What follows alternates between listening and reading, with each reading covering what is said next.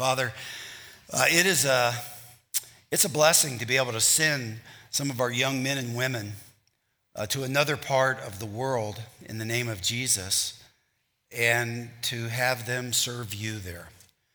And we pray that all kinds of things would be happening in them as they follow you and serve you. That, Lord, their friendships would go deeper, their trust and their love in you would grow, that the labors that they are a part of there would actually bless and serve the village that they're in, uh, the little ones that they'll be serving and the uh, adults that they'll be serving.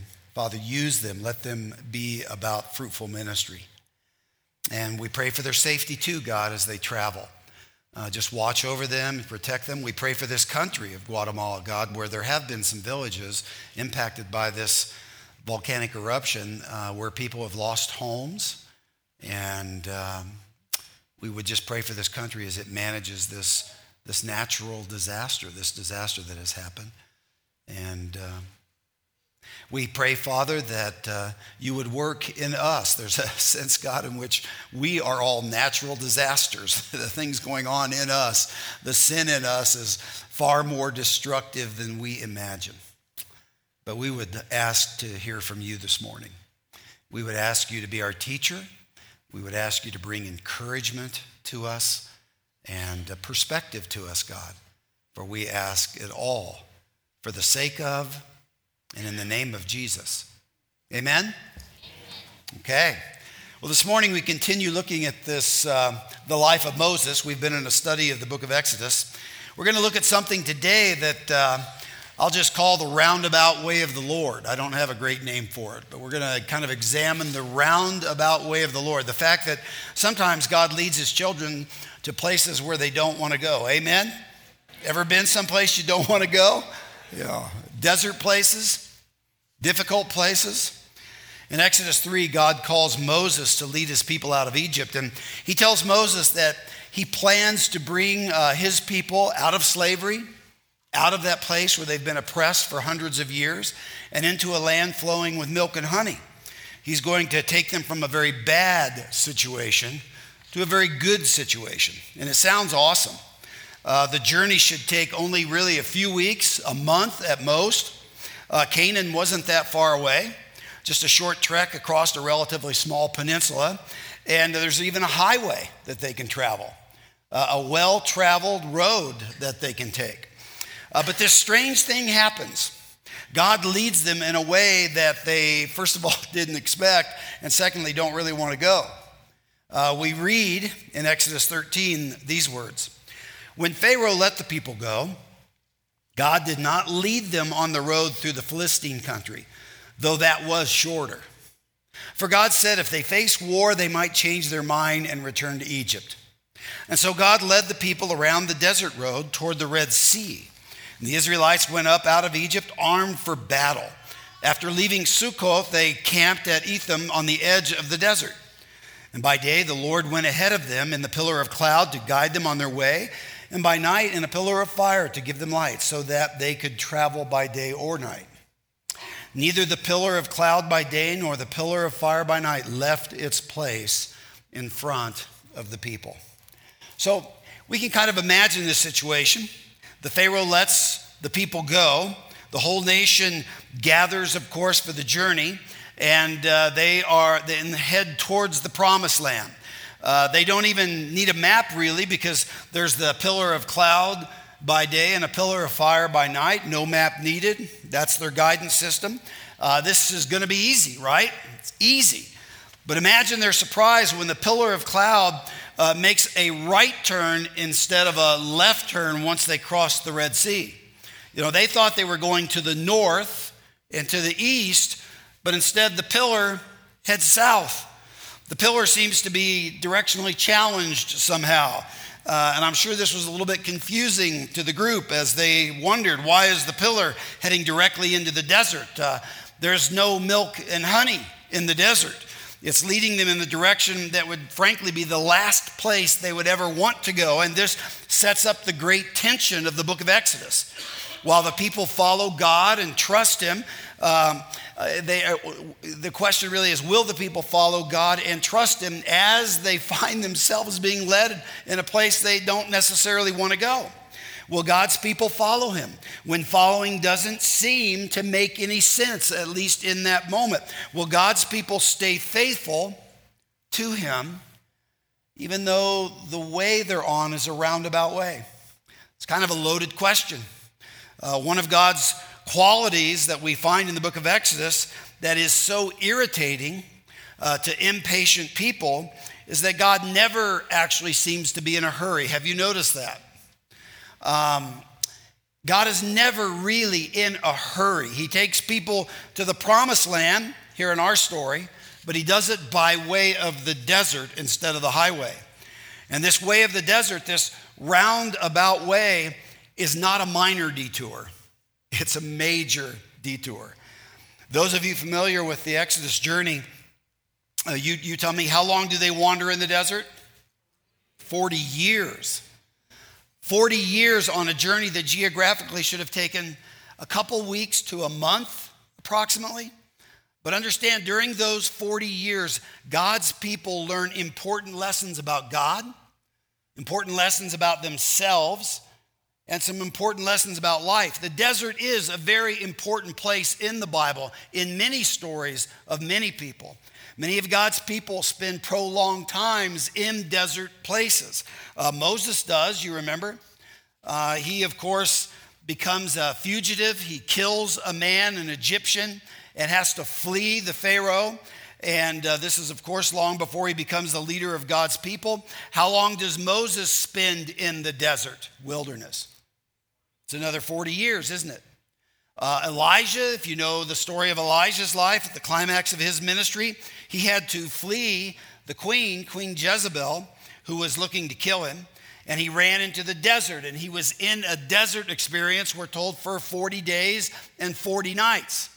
Uh, Jesus, you may remember, after his baptism, after he heard the, the most incredible words you could probably ever hear, he hears the Father say, You are my Son, whom I love. With you I am well pleased.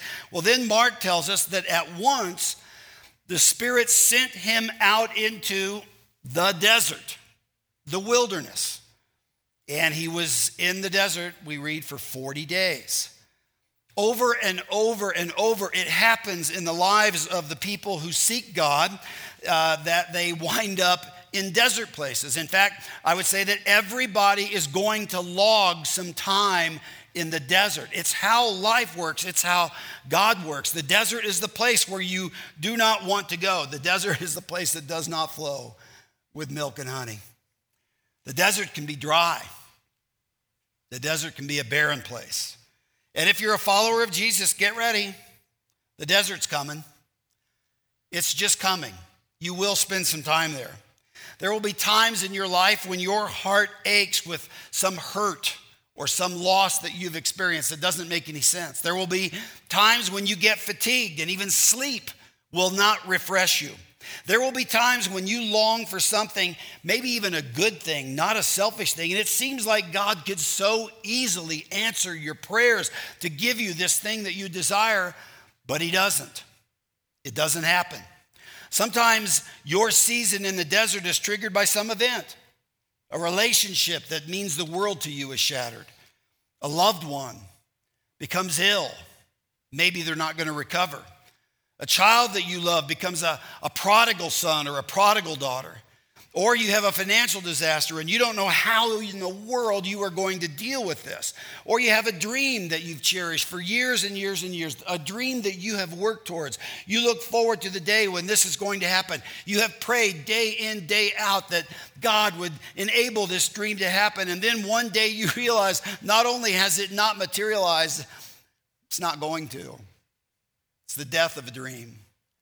And when that dream dies, a part of you dies with it. Sometimes you find yourself in the desert for no discernible reason. And in those times, even faith is hard. You pray and you pour out your heart, but there's no sense of God's nearness, of His presence. And you're confused and you wonder why. Why is this happening to me? Why is this happening now? And there really is no answer not one that you know. and your spirit feels like it's in a dry and barren place. That's the desert. And some of you have been there, and some of you are there right now. And I wish I had the words to bring that balm of comfort to you in the midst of uh, the desert experience or words to answer the question why. But the truth of the matter is, I don't have those words. You need to know that those of you who are in the desert right now, even though you're in the desert, here's the truth that we have in Scripture, and that is this that God has not forsaken you, and you have not been abandoned, even though you might not know at all why you're where you're at. God leads his children in roundabout ways sometimes. That's just a fact. But as he does that, he never forgets them, he never forsakes them, nor does he ever waste a desert experience. Instead, he uses the desert. Now, that's, that's not even necessarily comforting if we're honest, really, is it? I mean, it's good to know. In fact, it's vital to know, but it doesn't make going into the desert or being in the desert feel good.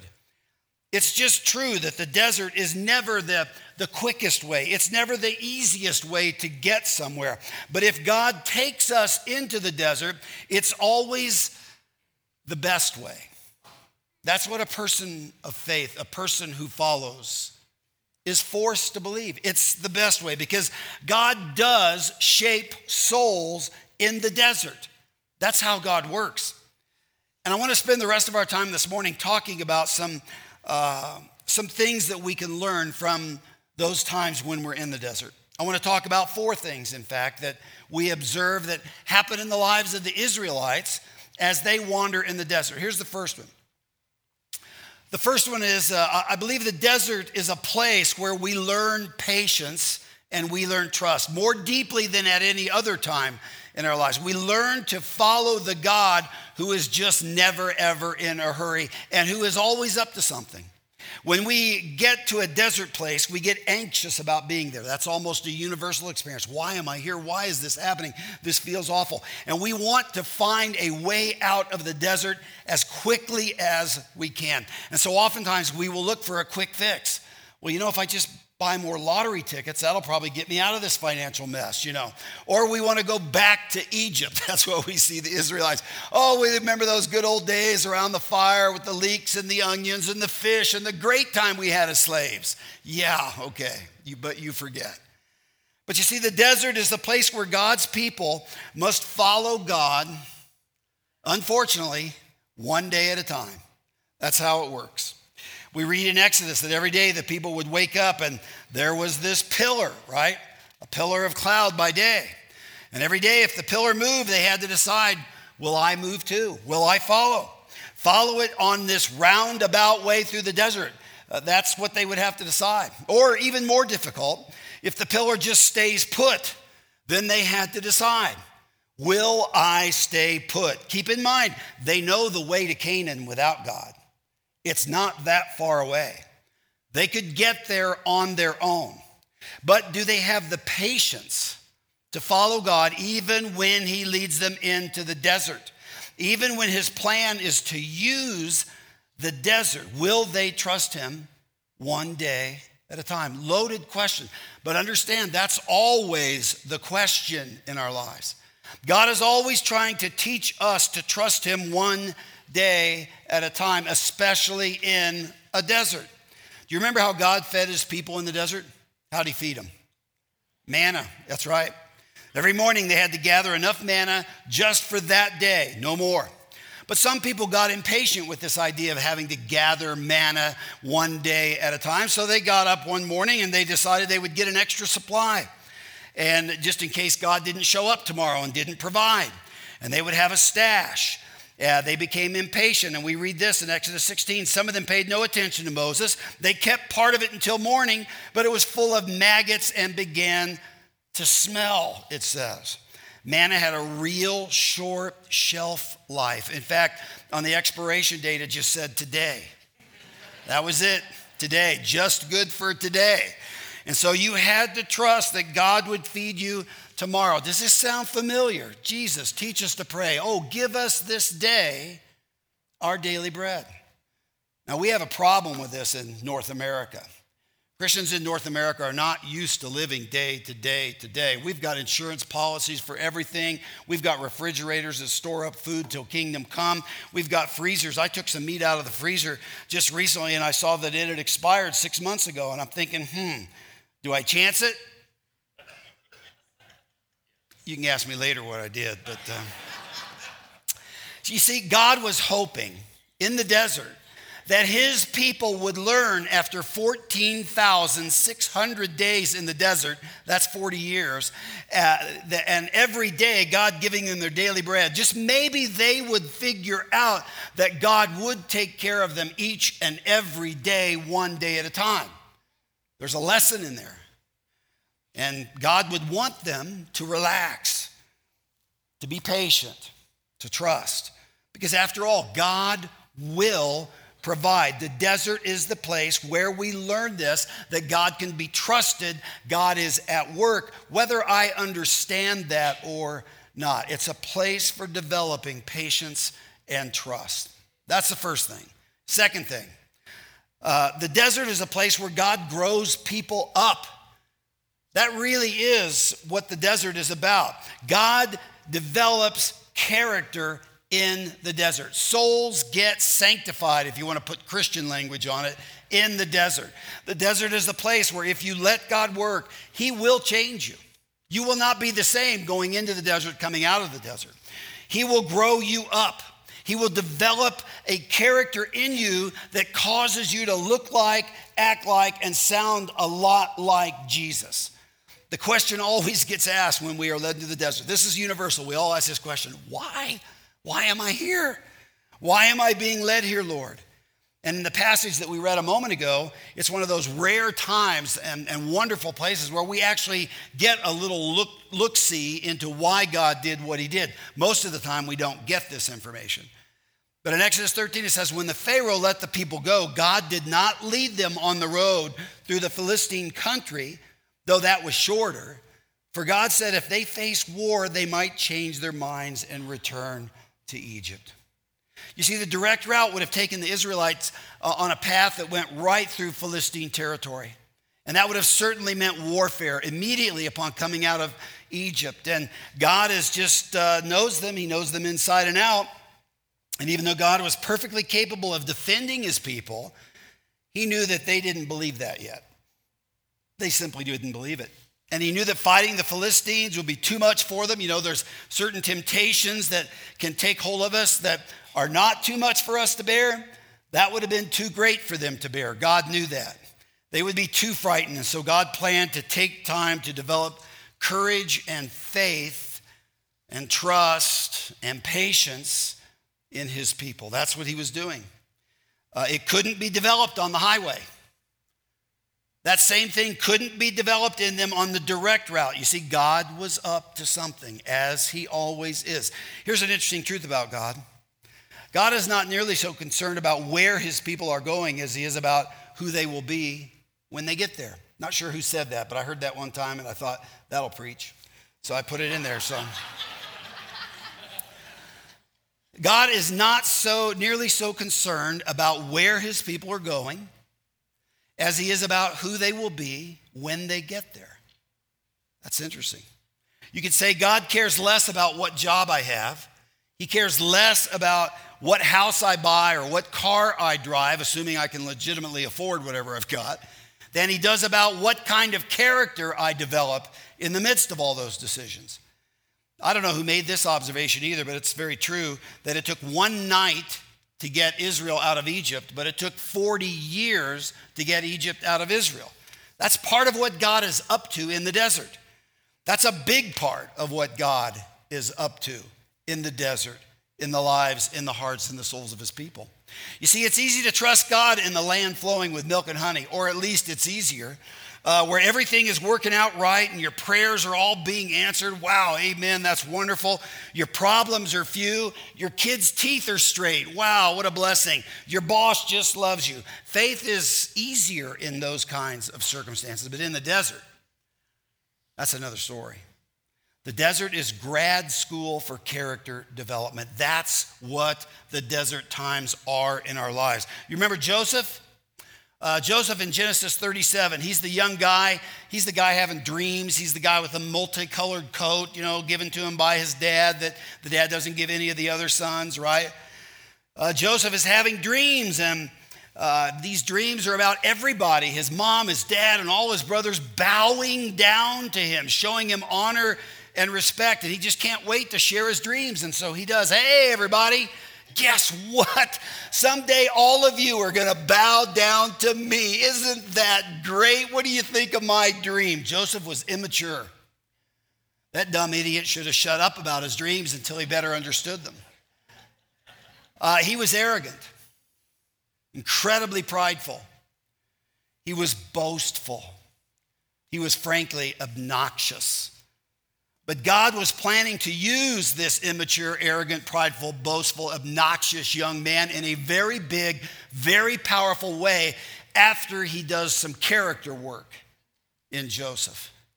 Joseph needed to grow up. And so God sends Joseph to grad school for character development. You know the story, some of you. Next thing you know, his brothers sell him into slavery. Why not? He's no fun to have around. Joseph is taken to Egypt. He becomes Potiphar's uh, right hand man, so to speak, head of household. Potiphar's wife accuses Joseph of trying to rape her, and he spends years in jail because of this, learning to trust God, learning who's really in charge, learning that his life is actually to be all about glorifying God, whatever his circumstances. 13 years of Joseph's life are spent in this desert wilderness graduate school of character development. All of this is essential schooling. All of it is preparatory for Joseph to do something that really matters uh, for kingdom things. For Joseph to become Pharaoh's right hand man. For Joseph to become a useful tool in the hands of God. That's Joseph. Think of David. David, king of Israel, was anointed by Samuel. He was told that he would be king someday. Soon, David finds himself in the employ of Saul, the king of, of, of uh, the Israelites. His best friend is Saul's son Jonathan. And then suddenly everything changes. Saul turns against David, begins to perceive that David has greater glory, is being set up by God to rule and to take his place. And David becomes a fugitive. David is a hunted man. David is sleeping in caves. He's fearing for his life. David learns all about deserts, all about roundabout ways of how to become king in David's case, right? There's Daniel. You've read the story of Daniel. You know, we're never told anything about Daniel that's negative. It's a very unusual book. He's a very unusual character in the Bible. Almost always we get a glimpse of the dark side of anyone David, whoever, whoever it happens to be that we're talking about. Not Daniel. Daniel comes across in the story as this gifted, wise, faithful, always devout follower of God. And yet, God puts Daniel in some very difficult desert places. And I would submit it's because God is doing some very deep character work in Daniel's life. One day, uh, everything is going great for Daniel. I mean, he is he's nobility. Uh, he's very well educated, very bright. I mean, he looks like he's got a straight shot to stardom, you know, as this young, bright uh, son of a noble family there in Israel and Judah. But one day, Uh, the Babylonians show up and they carry him and tens of thousands of others off into exile. And he ends up suffering persecution for his faith just because he follows God. And eventually he finds himself, you know the story, in a den of, some of you said thieves, didn't you? Uh, a den of lions. Where's God in this? What could possibly be the point of this? Why is this happening? Well, one thing, Daniel's learning to trust, trust more deeply in God than he's ever had to before. He's learning that God is always in control, even in the den of lions, even in the desert. You know, whether it's Joseph or David or Daniel, they all become godly, humble people because of, not in spite of, the time they spent in the desert. And so it begs the question for all of us, for you, for me, how, how about you in this? Has God taught you anything in the desert? Is he teaching you anything now in the desert? Or are you missing the lessons you should be learning while you're in the desert? God always wants to teach us about himself. That's what the manna thing was about, trust me. yeah, it's going to be maggots if you get too much, but it, will be good if you eat it, you know, gather it and eat it tomorrow. What is he teaching you about yourself? You know, the important thing in the desert is to cooperate with God as much as you can. When you are there in the desert, be patient. Thy will be done, Lord. Not my will, but thy will. Trust. Lord, I'm trusting. I want to be delivered from this desert, but I'm trusting that even in the midst of it, you're at work. And you want to listen. You want to develop the skill, the ability, the quietness of listening. Know that the desert is a place for character development. Um, when you can give thanks in the desert, when you can say in the desert, My God is faithful, my God is with me, I will honor him. I will give him glory even in the midst of this difficulty. I will serve him even in the desert. When you can say that, you are becoming the person you were meant to be. You are becoming more like Jesus. Your character is, is starting to shape up to look a lot like Jesus. Now, of course, Jesus trusted his Father even unto death, did he not? You know, Father, Jesus prayed, if you are willing, take this cup from me, yet not my will, but yours be done, he prayed. God developed this kind of character in his son Jesus. He developed this kind of character in part in people like David and Joseph and Daniel and Elijah. God still does this. God is still very much a part of developing the character of Jesus in us. It's what discipleship is, it's what following him is all about. He often does this too in desert places. Now, here's a third thing about the desert. The first was, you know, it's where I learned patience and trust. The second was, it's where God will grow my character, particularly as I co- uh, cooperate with Him. Here's the third the desert is the place where I learn the truth about me, maybe better than any other place. It's where I come face to face with the sin in my life, with who I really am, my own depth of idolatry and depravity, the truth that there are so many things in my life that I love more than God. This comes out the most starkly, usually, in a desert place. See, the truth is, sometimes we need desert experiences to get us to face the truth about ourselves. Joseph needed the experience of being made a servant.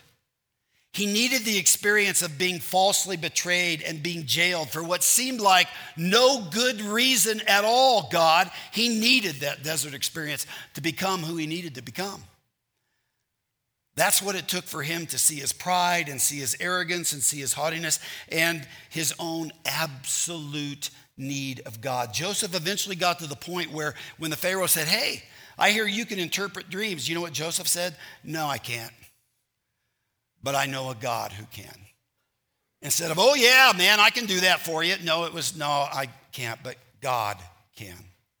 Joseph was a different man. David needed the experience of Saul's betrayal, of being helpless.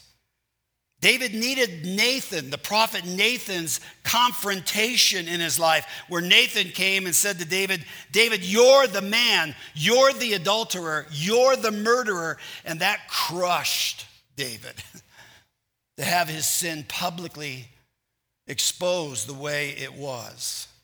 David needed the experience of his own son, Absalom's betrayal, and the crushing personal effect that that had on all of these things you see are desert experiences for David.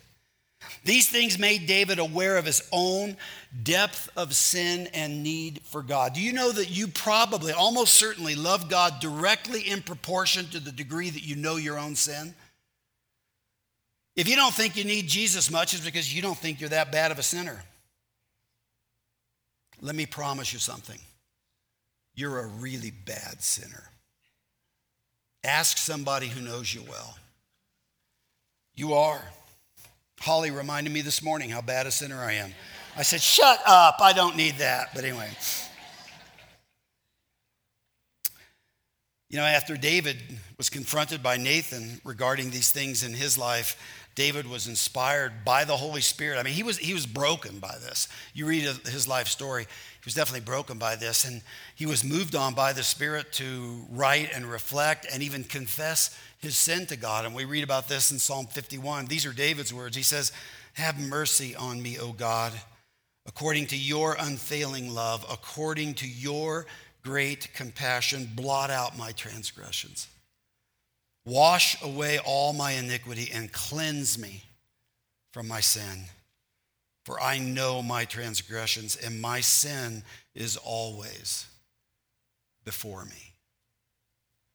Create in me a pure heart. See, that's what he lacked. He didn't have a pure heart, it was a divided heart. It was a heart that loved other things more than God. He wanted Bathsheba more than he wanted God. He wanted Bathsheba enough to kill her husband to get her. Create in me a pure heart, O God, and renew a steadfast spirit within me. Do not cast me from your presence or take your Holy Spirit from me. Restore to me the joy of your salvation and grant me a willing spirit to sustain me. What hope does David have of becoming the man he's supposed to be? His hope's only in God. Only God can create that willing spirit in us. David got a pretty in depth look at his own sinful heart in the desert. He knew that only God could change him. Some desert experiences kind of open that window into your soul, and you see in there, and it's not pretty. And you have to grapple with the truth about yourself. And when you do that, it will change you. It can lead you to the only solution, the only, only hope there is for change. And that, of course, is Jesus. That's God. And we don't talk about this too often, but the sin in us is very, very, very ugly stuff. On the surface, when we gather in here and sit together and sing happy worship songs and things like that, we look pretty good. Alone, sometimes we don't look so good. At moments of anger or outbursts, we don't, we don't look so good. Often, you see, time in the desert is the only thing that can get us to come to grips with the sin inside us, the only thing that gets us to see our need of Jesus. And once again, I would say to you if you only kind of, sort of, a little bit think you need Jesus, then you only kind of, sort of, a little bit see your sin. You have no idea how thin the ice is upon which you stand, same as me. Same as me.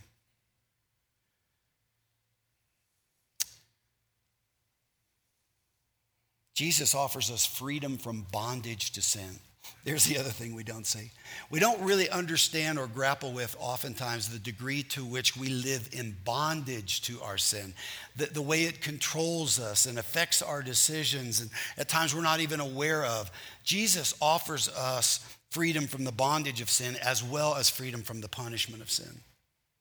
You know, the ultimate, I mean, there's all kinds of punishments of sin from our sins and the sinful choices we make. Uh, some of those things happen in this life. You know, you make really dumb, sinful choices, you pay a price for it. Natural consequences. The ultimate consequence of sin, though, is eternal separation from a holy God. I wish that wasn't the case, but the Bible says it is. Eternal separation from a holy God who hates sin, hates, hates what sin does in us. Jesus offers us freedom from the punishment of what our sins deserve. It's called grace and mercy. It's what we celebrate. That's why we do sing happy songs when we gather for worship. It's the grace and mercy of Jesus.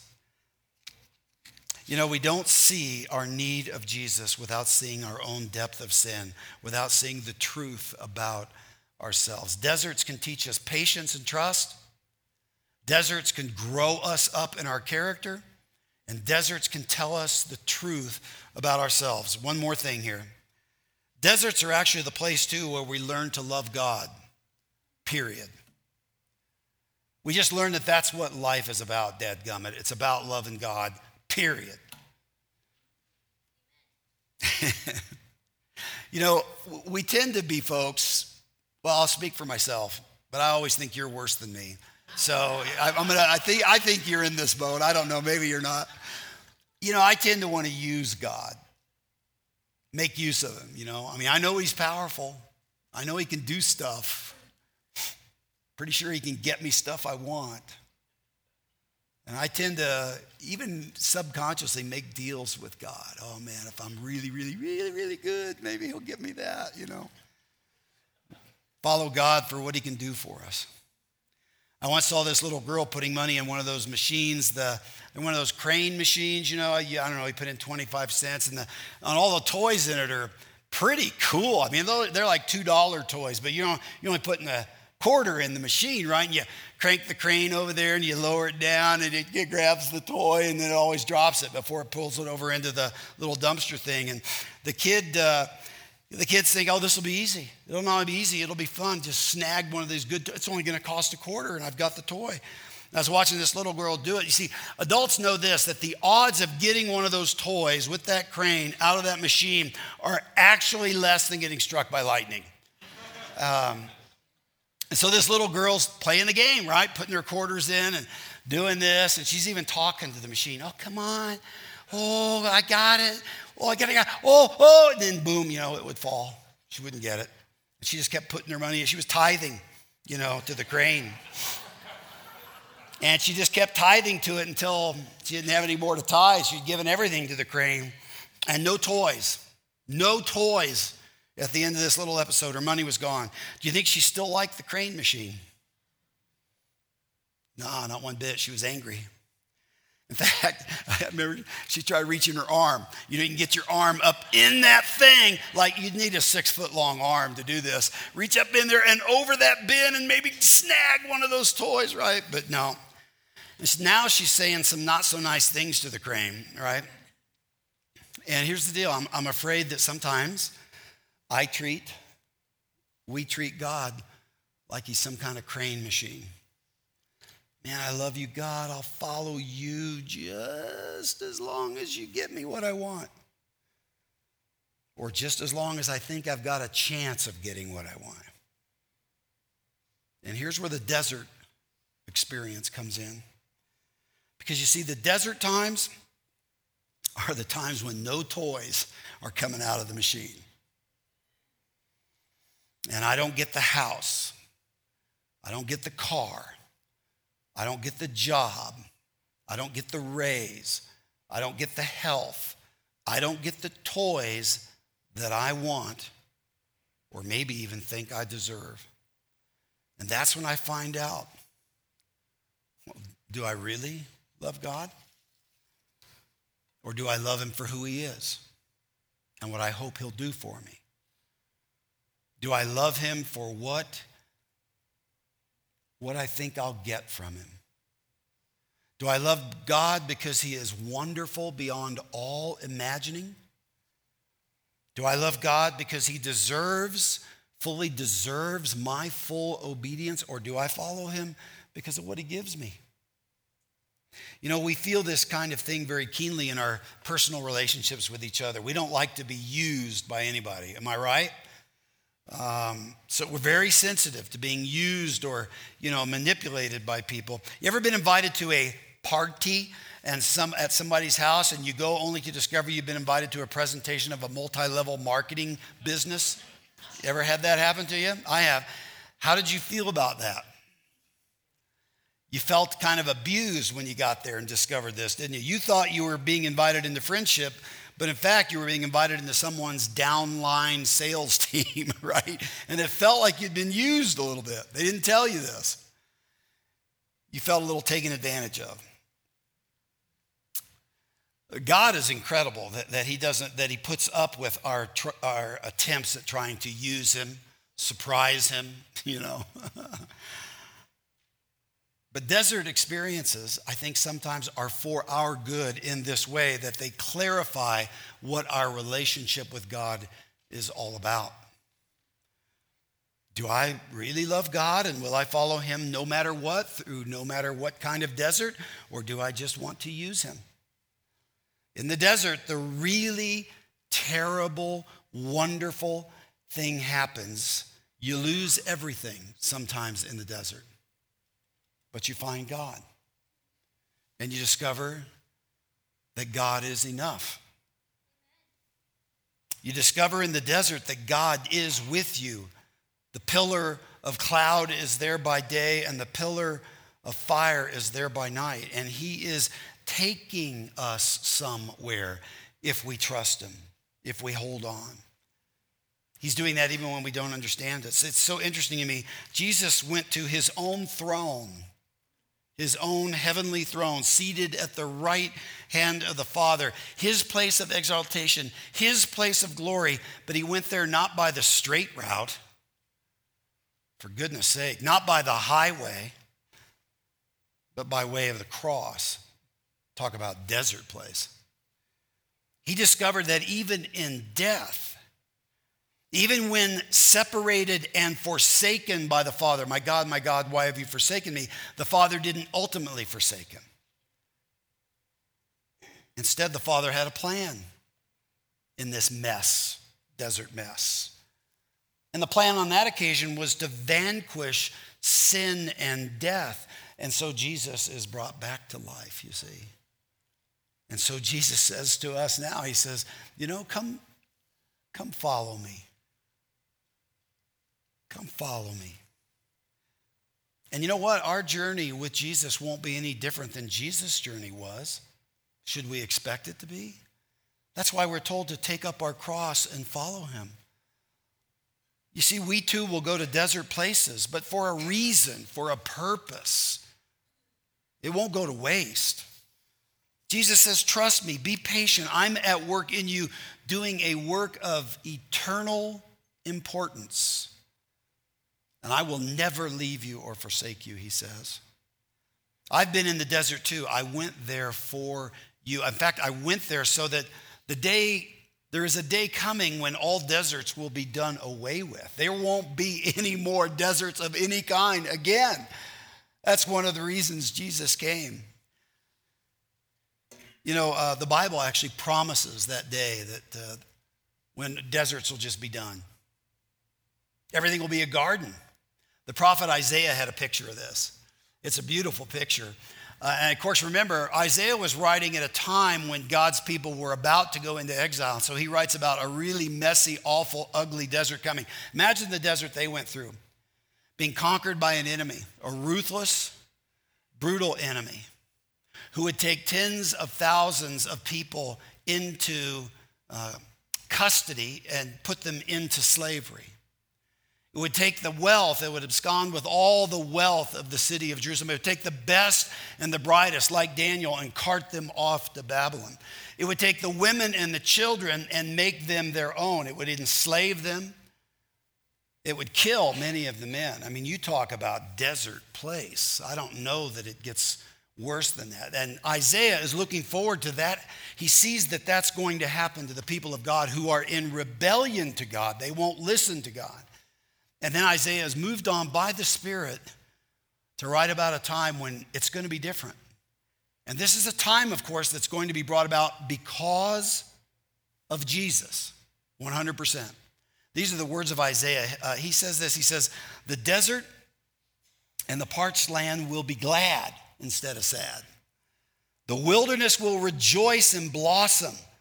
Like the crocus, it will burst into bloom. It will rejoice greatly and shout for joy. It's like Hudson Gardens, you know, at the peak point. That's what it's going to look like. Strengthen the feeble hands, steady the knees that give way. Say to those with fearful hearts, Be strong, do not fear. Your God will come. He will come with vengeance, with divine retribution. He will come to save you. He will vanquish your enemies. That's what he's saying. And then will the eyes of the blind be open and the ears of the deaf unstopped. Then will the lame leap like a deer and the mute tongue shout for joy.